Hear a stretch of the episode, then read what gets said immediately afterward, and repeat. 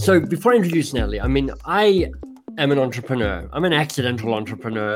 I'm not a particularly great entrepreneur, but I've somehow found myself being an entrepreneur mostly because I'm largely unemployable. I mean, bosses hate me. Um, and it's kind of forced me as a matter of necessity to be an entrepreneur. And as exhilarating as it's been, it's been really hard at times as well. I mean, one of our previous guests, Bobby, was saying his first five years as an entrepreneur are five years of fun he hopes never to have ever again. and it's been hard for me as a as a as a white man. It's hard for Bobby as a Latino man. There's just a ton of statistics that say, look how difficult it is to be an entrepreneur, to lead a company, to start a company, to get funding for a company if you're a woman.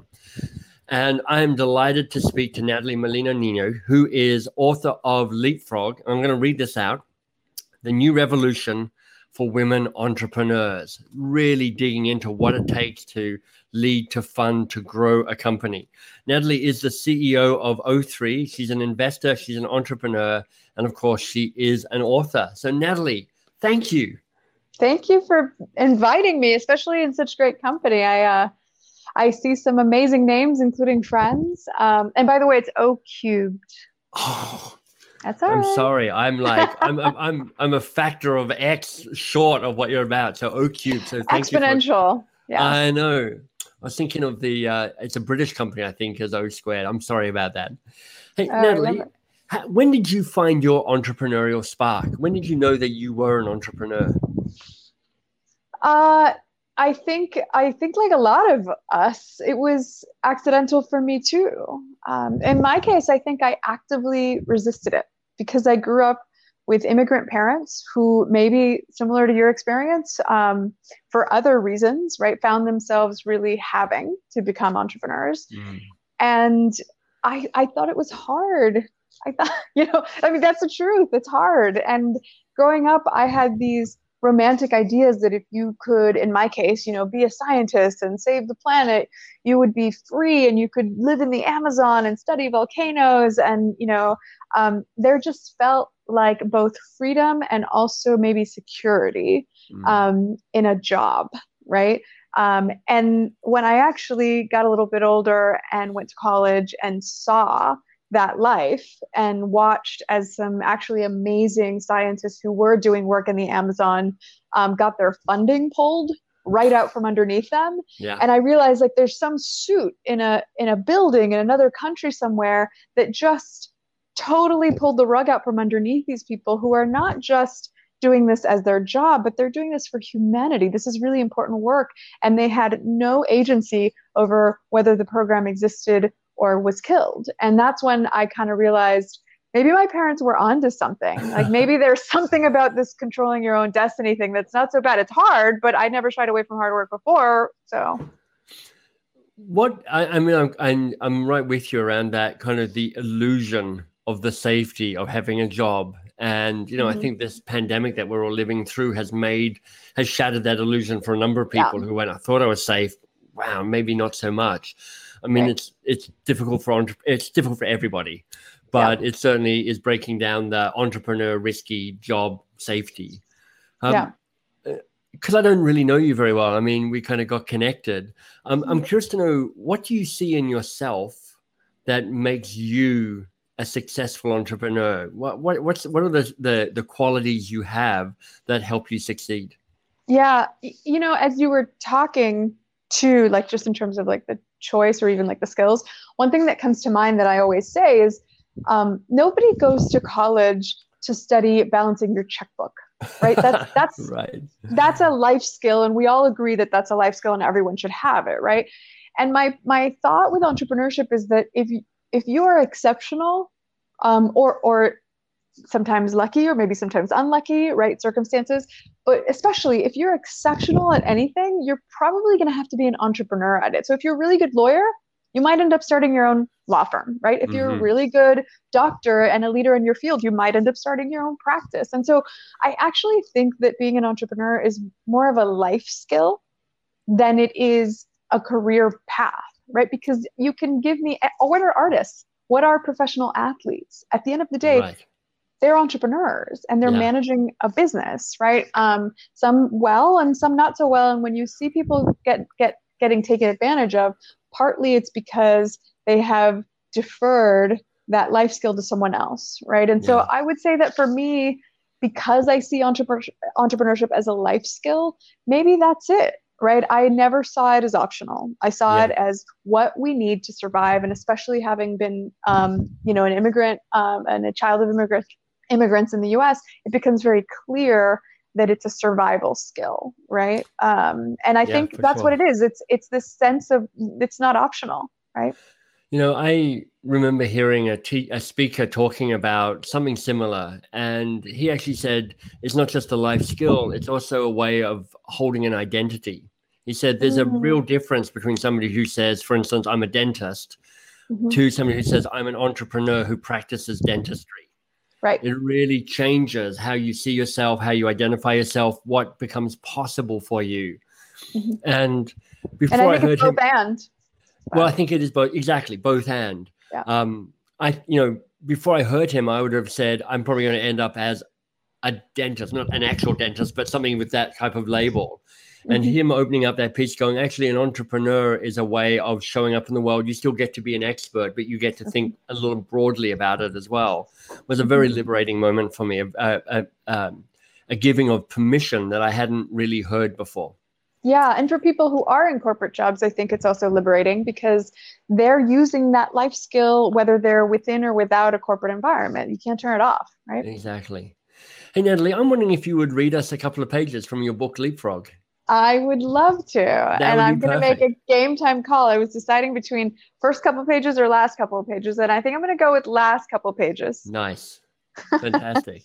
Do you um I'm going to I'm going to just explain that Please. this last two pages of the book um, comes after having provided some examples of hacks, which is what the book is primarily made of. It's 50 hacks for women entrepreneurs.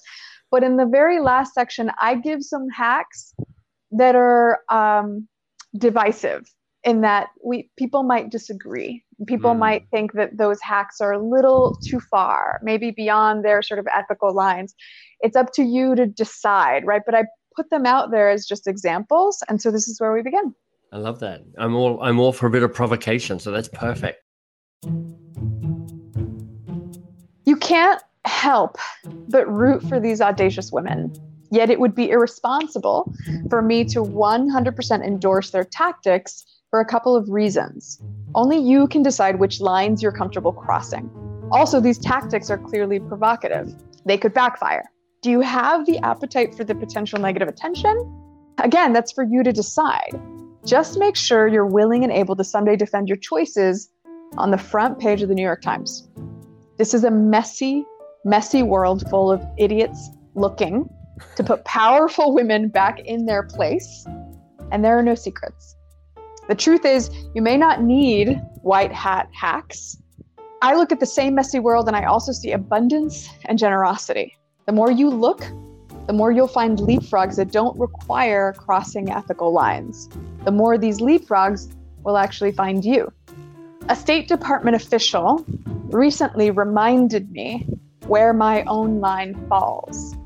This man, we'll call him Jerry, sent me an email asking me to help recruit women to attend a summit in India where they could meet potential investors and partners. It was an initiative started in the Obama White House, but that was then, and this is now. And the host at this summit would be one Ivanka Trump. To participate would be to shake hands, however briefly, with the Trump administration. When I balked, Jerry pushed back. The summit was a good enough leapfrog, he tried to convince me, that women entrepreneurs looking to scale globally should briefly make nice with the administration in order to attend. It was a fair point, but after thinking about it, I turned him down again. This was an aisle I would not cross, not even for a minute. I want better for my fellow women than to have to align themselves ever with the basis elements of society in order to move forward. Further, this summit was far from the only opportunity in town. there were at least five other equally awesome upcoming events that I could direct women to. This particular event carried far too high a price for the group in our society that is, by every measure, the most entrepreneurial, the most promising, the most investment worthy, and also, and yet also, among the most under attack by the Trump administration. No, Jerry. Still, I was appreciative to him for showing me my line and for provoking me to start a new campaign of donations to Planned Parenthood in Ivanka's name. The question of legacy and how we will be remembered weighs heavily on me. How does one do business in a time of despots? As the inspiring Melissa Silverstein, founder of Women in Hollywood, often asks, what cave paintings will survive us and tell the world what we cared for and fought for? More urgent? What are we leaving for the next generation to inherit? As you move forward in your career, I hope this is a question you turn over as well, not once, but often. As you know by now, it has led me to set very clear guidelines around what and to whom I'll commit myself. Our time is short, but the potential to contribute is great. In the years since I committed to setting my own terms, what I achieved while feeling ever more whole and authentic in the effort has leapfrogged wildly. I write this just days after giving my first ever keynote in Spanish, a language that until now I use exclusively to navigate love and family. Suddenly, the door into a whole new sphere of influence is opened. And not only was the talk in Spanish, I gave it in Ecuador, my ancestral home. Planned Parenthood International had a summit in Quito and invited me to speak about investing in women's health. My dad watched proudly from the audience Later, we traveled together to Cuenca, and after a little shake of a small earthquake, I settled in to find my own equator once again. Happiness for me is all of this. The author, Risa Daly Ward, once tweeted My destiny is louder than my comfort. We are living and loving in uncomfortable times, and there is no better time than now to join the fight. My wish for you, fellow revolutionary, is that you may stretch beyond your comfort, find your own equator, and leapfrog into greatness. Nathalie, that was awesome. Thank you for that. I love this. I, I love so much of that. I love the, hearing a story of your return to Ecuador and giving giving the talk for Planned Parenthood, and I love that moment of being confronted with your line and deciding is this is there a line in the sand here or not for you mm-hmm. you know for for all of us but particularly as you say for for women entrepreneurs who are so ripe with potential and under attack and underfunded in this world. There's a way of needing to find courage to be bold but also support to understand how far is far enough and what rules shouldn't be broken. What guidance do you give you know through your book but also just as an experienced entrepreneur yourself around how do you how do you figure out how do you find the courage and how do you help figure out the boundaries yeah uh, i love the word courage i think sometimes it gets mixed up with the word ambition mm. right or maybe the courage to be ambitious um, one of the things that i talk about in the book and that i just generally work that I do in the world is to remind people that ambition doesn't have to be egocentric. It can be ambition for your community, it can be ambition for the people that will come after you, your kids, your kids' kids, seven generations down, right? What are your ambitions for them? And I think that when we reframe that, suddenly people find their courage, mm. right? Where they might not have found it in them to stick up for themselves, whether it be in a negotiation or, you know, on the street, as women of color are having to find courage just to defend themselves existing in the world. Um, but when you suddenly frame, you know, I can pick my battles, I can be quiet, I can just take this and and move on. But what does that look like in the eyes of my daughter? What does that look like in the eyes of my community that are relying on me? Because one battle translates into so much more. I think mm-hmm. even the most, I don't know, even those of us who think we are the least courageous, when we frame things that way, we, we find it, right? Because it's about our, the people around us. Nathalie, I love that. It, it's reminding me of some research I read about basic women negotiating um, salaries mm-hmm. and how you know men are shameless basically about going this is how much i think i'm worth and women will constantly undervalue themselves and here's the here's the what the research said which is as soon as you reframe it to go i'm not negotiating for myself i'm negotiating for my family then the negotiating field is absolutely leveled. Mm-hmm. and it's such an interesting fit to go when you find who you serve it fills you with a courage and an audacity that you might not otherwise have if you go this is just for me. So i love that you're you're pointing to that Mm-mm-mm. It's also the context. I would say that a lot of the times, you know, it's one of those chicken or the egg things. Like the behavior that women exhibit in a negotiation context um, is oftentimes responding to cues that they have mm. been getting consistently about what gets rewarded, right? There was another study in Stanford that said, you know, there was a negotiation competition.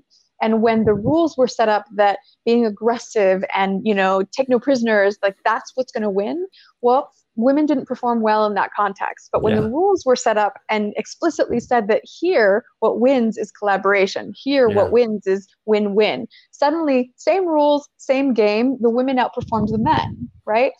Nothing changed. It was just they were set up in a context where they identified with the qualities that are winning qualities and they won. Yeah, beautiful. you know, there was a tweet I saw the other day from a dad going, "Look, I was playing D and D, Dungeons and Dragons, with my daughters, and I set up a wolf army, and they had to fight the wolf army to kind of get to the to the village." But he went, but my daughters, what they did is they made friends with the wolf army, and then they went and they they won the game. And he's like, girls, women, they will run the world. And I was like, I love that, which is let me redefine the rules and let me win in a way that is actually the, a victory for more than just me. So that's perfect. I love and, it. Nathalie, it's been so nice to talk to you, to meet you, to hear and share some of your wisdom. For people who want to know more about you and your work, can you point us to somewhere? Absolutely. Uh, I'm available on all the social channels, but my website is nathaliemolina.com. Um, and that's pretty consistent. So that's my Twitter handle as well, Nathalie Molina. Uh, my full name, of course, is Nathalie Molina Niño, but um, our bros who code our software limit characters on names. Not too friendly for Latin Americans who have long names, but in Instagram, for example, on uh, on LinkedIn and on Facebook, it's my full name, Nathalie Molina Niño. Um, and yeah, constantly working on advocating, especially for this group of people, for um, especially women of color who happen to be the single most entrepreneurial um, group in the world, um, especially in places like the US um, that is my sphere of influence and what I'm really passionate about. So if that is something people care about, tune in.